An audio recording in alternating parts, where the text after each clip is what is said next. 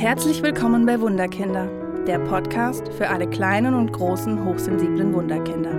Hi, ich bin Julia Theresa Lump und zeige dir, wie du trotz der Hochsensibilität mehr Leichtigkeit in deinen Familienalltag bringst. Lass uns gemeinsam den Schatz entdecken, der in dir oder deinem hochsensiblen Wunderkind steckt. Hallo ihr Lieben, heute gibt es eine neue Podcast-Folge von mir und zwar möchte ich euch heute über Hochbegabung und Hochsensibilität berichten, weil da ganz oft die Frage kommt, wie passt das zusammen? In meinen Beratungen habe ich ganz oft Familien, die schon eine Hochbegabung getestet haben oder sich mit dem Thema beschäftigen und dann mich oft fragen, ja, Julia, wie passt es denn zur Hochsensibilität? Haben Hochbegabung und Hochsensibilität irgendwie einen gemeinsamen Nenner? Kommen die irgendwie gleich um die Ecke? Sind die irgendwie Geschwister? Oder haben die eigentlich gar nichts miteinander zu tun? Als allererstes möchte ich euch kurz ein paar Symptome nennen, die ich von hochbegabten Kindern kenne.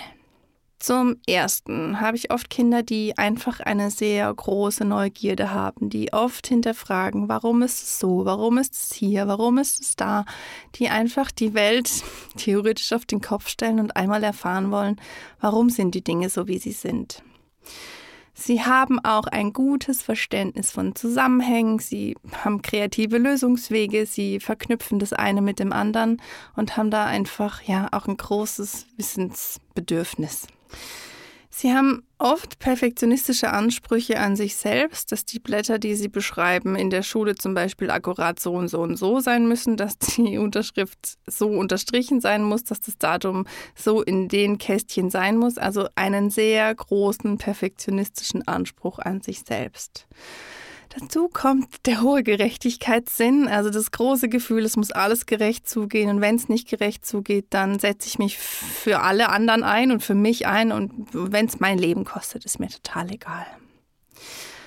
Oft haben wir aber dann Auffälligkeiten in Kindergarten und Schule, weil sie sind unkonzentriert, sie sind gelangweilt, sie können aggressiv werden, weil sie sich einfach unverstanden fühlen. Dazu kommt oft, dass sie hohe Ziele haben, also dass sie eigentlich schon genau wissen, okay, ich bin jetzt im Kindergarten, aber ich möchte Pilot werden oder Arzt werden und der Welt das und das zurückgeben und haben da einfach schon einen sehr hohen Anspruch an sich selbst, wie sie die Dinge dann auch einfach in die Welt tragen möchten, worüber sie auch manchmal stolpern können, leider Gottes.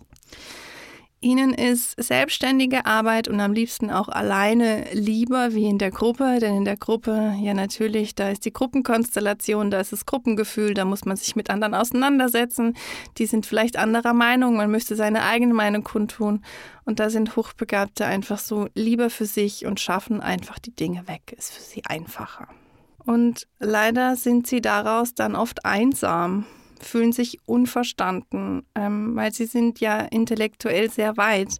Aber oft erlebe ich, dass es dann einfach im Emotionalen die Schwierigkeit ist, dass da dann die Schwierigkeit ist in der Schule, ähm, dass dieses Wissen eigentlich schon da ist, aber dass dieses Problem eher dann da ist, wie gehe ich mit meinen Klassenkameraden um? Wie sage ich Nein? Wie sage ich, ja bitte, danke, was tue ich, um irgendwie in der Gruppe, in der Klasse gesehen und gehört zu werden? Sie hinterfragen auch gerne Autoritäten, wenn Sie spüren, dass da keine natürliche Autorität vorhanden ist. Und da kann es auch wirklich sein, dass hochbegabte Kinder da auch gerne dagegen schießen und aggressiv werden und doof werden. Einfach nur, um rauszufinden, kann mich die Lehrkraft, die Erzieherin oder auch Mama und Papa zu Hause, tragen die mich wirklich so, wie ich bin. Oft haben sie auch ältere Freunde oder kümmern sich äh, lieber um, um kleinere Kinder. Ähm, die Gleichaltrigen sind irgendwie seltsam. Erlebe ich ganz oft. Ähm, und was natürlich dazu kommt, ist die Schwierigkeit in Gruppen. Hatten wir vorhin schon kurz. Aber die Schwierigkeit in Gruppen, sich wirklich auszutauschen, auch wirklich ähm, ja, liebevoll mit den anderen zu sein, nicht nur zu denken, boah, sind die alle doof, warum verstehen die mich nicht? Also hier großes Konfliktpotenzial. So, und wer jetzt genau zugehört hat, stellt schon fest, wo eigentlich der Punkt ist. Denn Hochsensible haben diese Eigenschaften auch. Das bedeutet das Gerechtigkeitssinn oder der Perfektionismus oder die Aggression im Kindergarten, Grundschule oder die Autoritäten oder Schwierigkeiten in Gruppen oder auch dieses alleine lieber was tun, wie, wie jetzt zum Beispiel Mannschaftssport. Das erleben wir ganz oft, erlebe ich ganz oft auch bei Hochsensiblen. Natürlich kommt noch dazu, dass die Hochsensiblen sich gut in andere reinfühlen können, dass sie sich schwer tun, die eigenen Gefühle und die Gefühle der anderen zu abzugrenzen, zu verstehen, zu sagen, ist es jetzt meins oder ist es jetzt deins. Ähm, sie haben eine große Intuition, sie haben auch eine ausgeprägte Wahrnehmung, auch ähm, auf andere Menschen. Wie geht's denen? Was brauchen die?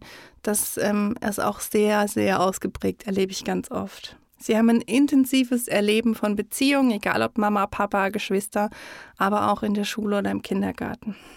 Sie haben ausgeprägte Sinne, sind sensibler, haben viele Interessen, sind begeisterungsfähig für viele Dinge auf einmal. Sie können auch viele Dinge auf einmal, sind daraus aber dann leider oft reizüberflutet, weil sie über eigene Grenzen gegangen sind, gestresst, überfordert, erlebe ich ganz oft. Und was für mich dazu kommt, noch obendrauf, ist einfach dieses Schreckhafte, aber auch diese Empfindlichkeit für Lärm, für Gerüche, für Helligkeit ist bei Hochsensiblen ausgeprägt. Harmonie ist wichtig, Perfektionismus hatten wir gerade schon. Ähm, das ist einfach, ja, spricht für mich, für, für die Hochsensibilität. Und wenn wir jetzt diese beiden Dinge gegeneinander stellen, dann finden wir schon den Punkt, dass einfach manche Dinge gleich sind bei Hochbegabten und bei Hochsensiblen, dass es manchmal noch mehr ausgeprägt ist, wenn du hochbegabt bist und noch hochsensibel dazu. Weil dann hast du nicht schon durch die Hochbegabung die Schwierigkeiten in der Schule, sondern da kommt auch noch das Gefühl dazu, oh mein Gott, was könnten die anderen jetzt über mich denken? Und ich erlebe in meinen Beratungen, dass wirklich viele Hochbegabte auch hochsensibel sind oder andersrum, dass hochsensible Kinder ähm, unten drunter auch eine Hochbegabung liegen haben. Das bedeutet, dass zur intellektuellen Begabung auch eine hochsensible Sensitivität, ein hochsensibles Gefühl noch obendrauf kommt und wenn man sich überlegt, ist es ein wunder, wundervoller Komplex, den, ja, den man fast nicht greifen kann, der, der viel Konfliktpotenzial birgt, der auch viel Überforderung bergen kann, wenn man es einfach nicht weiß, dass das eine oder das andere oder beides im Raum steht. Ich habe auch eine Podcast-Folge, wo ich über das spreche, was bei einem Hochsensiblen im Gehirn passiert. Und ähm, man sagt, durch das, dass das Hirn so gut trainiert ist bei einem Hochsensiblen, kann man davon sprechen, dass die Hochsensibilität eine Form der Hochbegabung ist. Nur aufgrund der ausgeprägten Wahrnehmung, nur aus, aufgrund von dem, was einfach im Körper passiert, was, was einfach, ja, die Hochsensiblen sind einfach auf dauerhaftem Empfang, Hochbegabte genauso. Also man kann, ich würde sagen, ich kann davon sprechen, dass die Hochsensibilität ein Teil der Hochbegabung ist, weil wir einfach tiefer sehen, tiefer fühlen und die Welt irgendwie anders begreifen. Und da merke ich einfach bei den Familien, wenn die wissen, ah, es ist nicht nur die Hochbegabung, sondern auch die Hochsensibilität.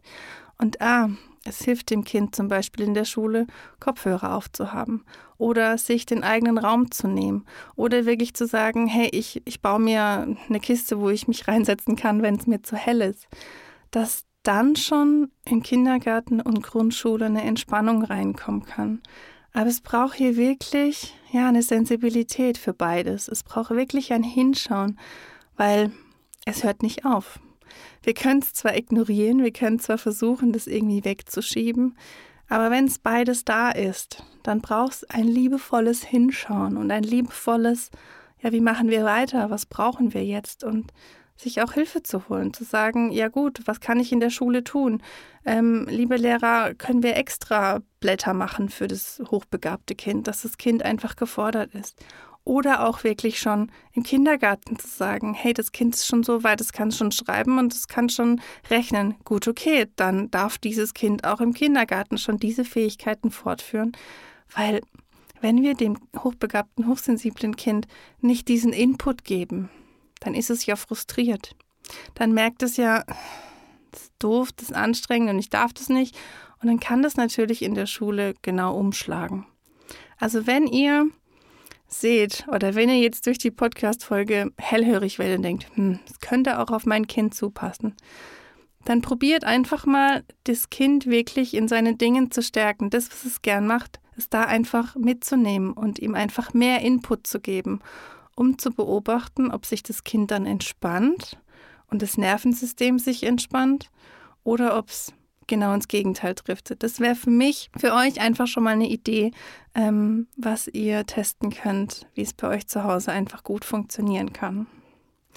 Ich hoffe, diese Podcast-Folge hat euch ein bisschen Klarheit gebracht, dass diese wundervollen Themen zusammenpassen. Und ich freue mich auf die nächste Podcast-Folge, wenn du wieder mit dabei bist. Mach's gut! Hat dir der Podcast gefallen? Oder hast du Themenwünsche und Fragen zu deinem hochsensiblen Wunderkind?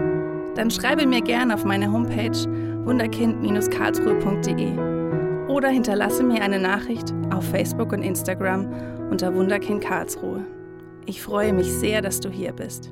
Alles Liebe, deine Julia Theresa.